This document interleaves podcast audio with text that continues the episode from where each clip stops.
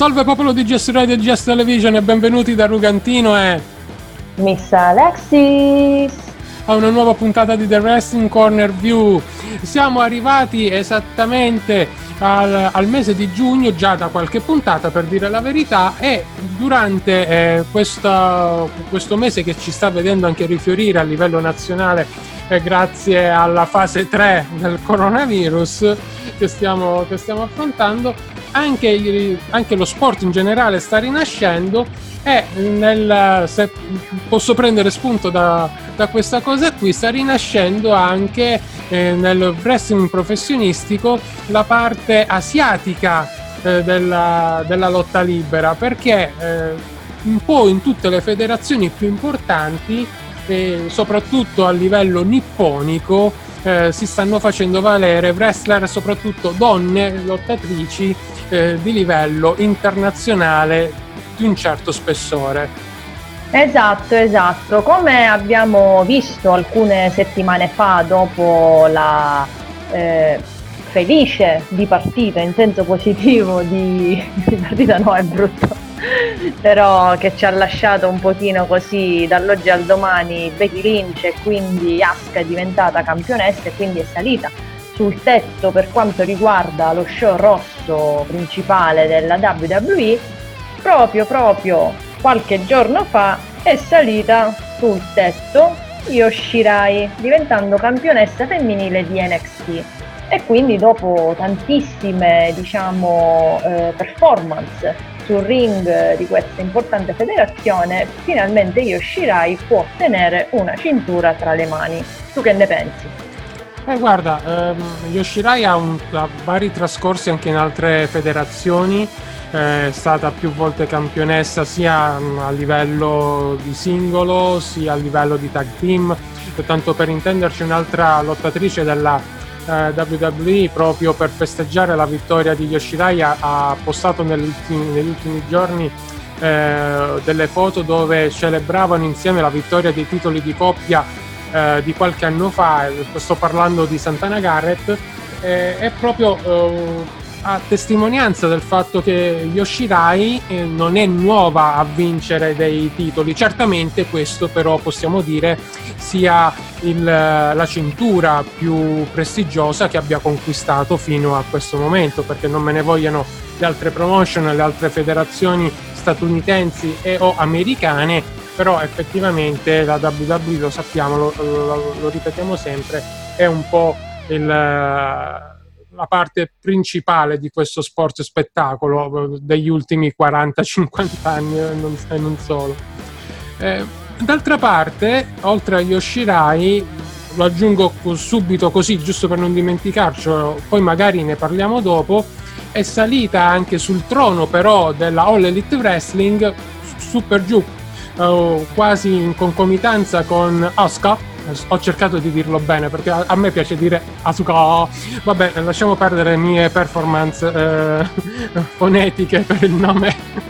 Per il nome esatto, esatto, parliamo, parliamo, del concreto, forza. Ikaru Shida, parliamo ecco. di Ikaru Shida, che, che appunto, come dici tu, eh, poco, poco prima, comunque in quel periodo, perché siamo intorno a, al 23 maggio, di maggio. non erro, il 23 di maggio eh, appunto, vero vero, a Double or Nothing dove c'è stato un match che io non so chi, se l'avete visto perché veramente merita, perché un non countdown e un non disqualification match è stato, quindi già praticamente basta, anche se non si è visto si può immaginare quello che è successo. Eh, in questo match contro Nyla Rose è riuscita finalmente dopo eh, una non tanto lunga ma abbastanza intensa strada eh, ad agguantare questo, questo, titolo di campionessa femminile della Wrestling. Eh, possiamo dire che oggettivamente, mm, se vogliamo andare ad analizzare le tre lottatrici che abbiamo preso in considerazione all'inizio di questa puntata, eh, cioè tutte e tre in un modo o nell'altro meritano in questo momento di detenere un titolo eh, una in All Elite, due in WWE in due roster differenti, però ecco oggettivamente stiamo vivendo una netta internalizzazione internali, una netta prevalenza internazionale da parte della, della WWE e anche puon, puon, puon.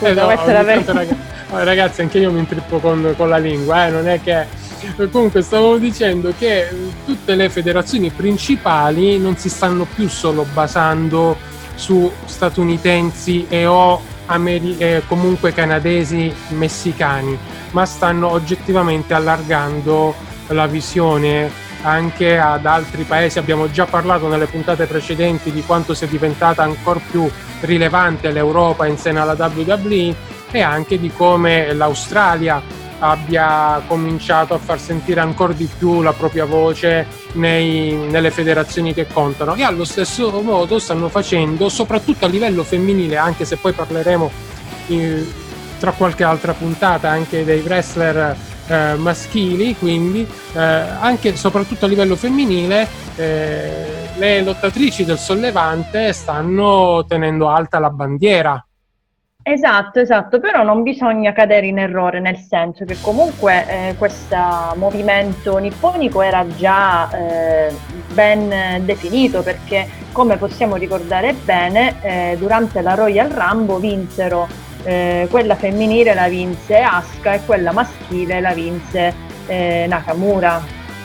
Sì. Non sto sparando una Sì, sì, no, no, no, no, no, sì, uh, sì, E questo diciamo è stato un po' l'inizio, diciamo che questi eh, lottatori ven- venuti da fuori, venuti in questo caso dal Giappone, magari negli ultimi anni, prima di questo eh, risultato che c'è stato alla Rumble, eh, la Rumble sono stati un po' come di rappresentanza, sai come se un po' si volesse richiamare un pubblico nipponico verso la WWE che magari si era andando eh, perdendo perché tornando a come eh, stavo dicendo non bisogna cadere in errore e pensare che la WWE prima di loro non ha avuto dei trascorsi eh, con campioni venenti a fronte dal, dal, sollevante. Ricordiamo per esempio Tajiri. Per i più giovani questo nome non dirà niente, però ha eh, contribuito molto eh, in quel periodo che va comunque intorno al primi 2000, comunque questo periodo qua, perché lui addirittura vinse una, una volta il titolo tag team con Eddie Guerrero.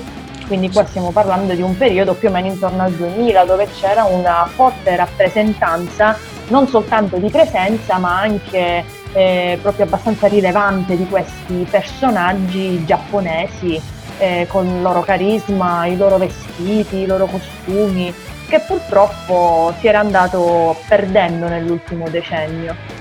Sì, oltre, oltre a Tajiri io vorrei anche ricordare un'altra figura molto simpatica proprio di quegli anni, primi anni 2000, fine anni 90, che era Funaki.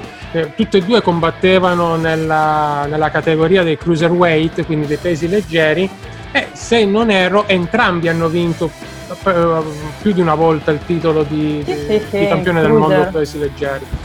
Quindi, Ma Polacchi ancora lavora con la WWE sì. perché fa il commentatore per diciamo il nostro equivalente di Sky per il Giappone. Infatti sempre lì a WrestleMania, nei vari pay per view, comunque è sempre avuto, è rimasto sempre in contatto. Ogni tanto ha fatto anche qualche apparizione, ricordo.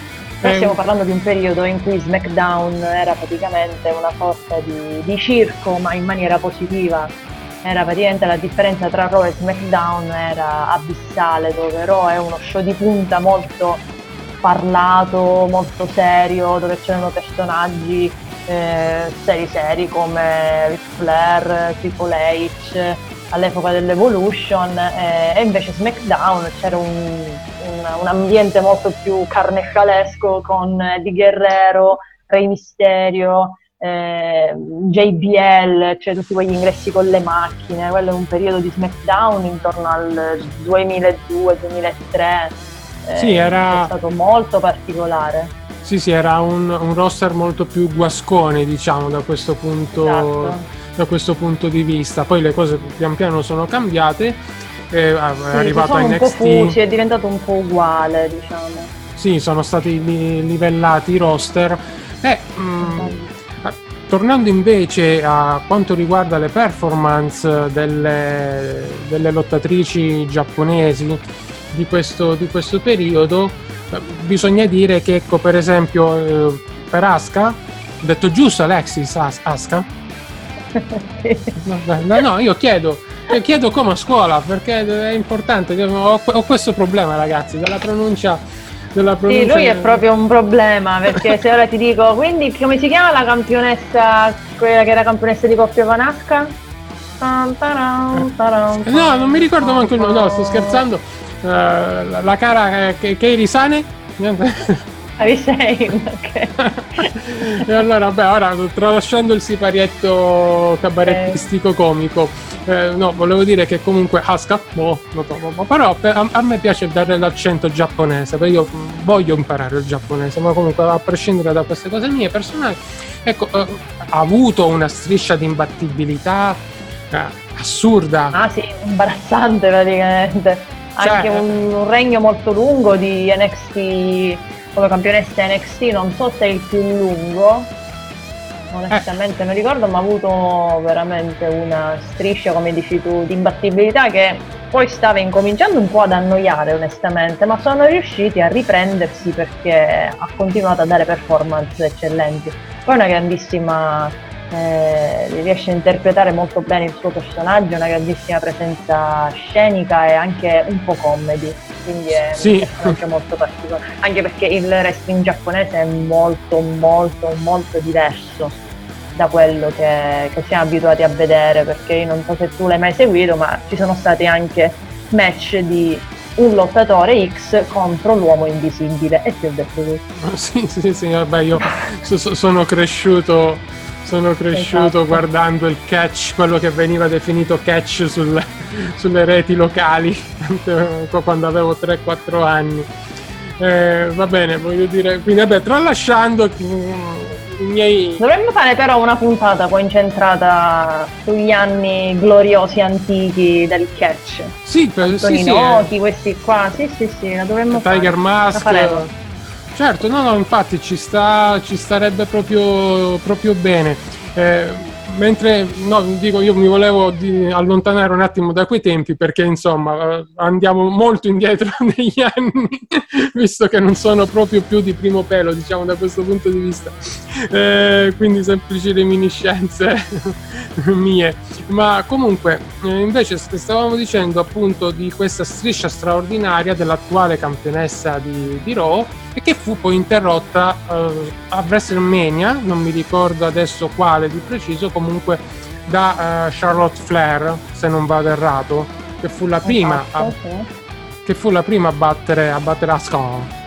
In un match che secondo me è stato comunque il migliore della serata di quel WrestleMania.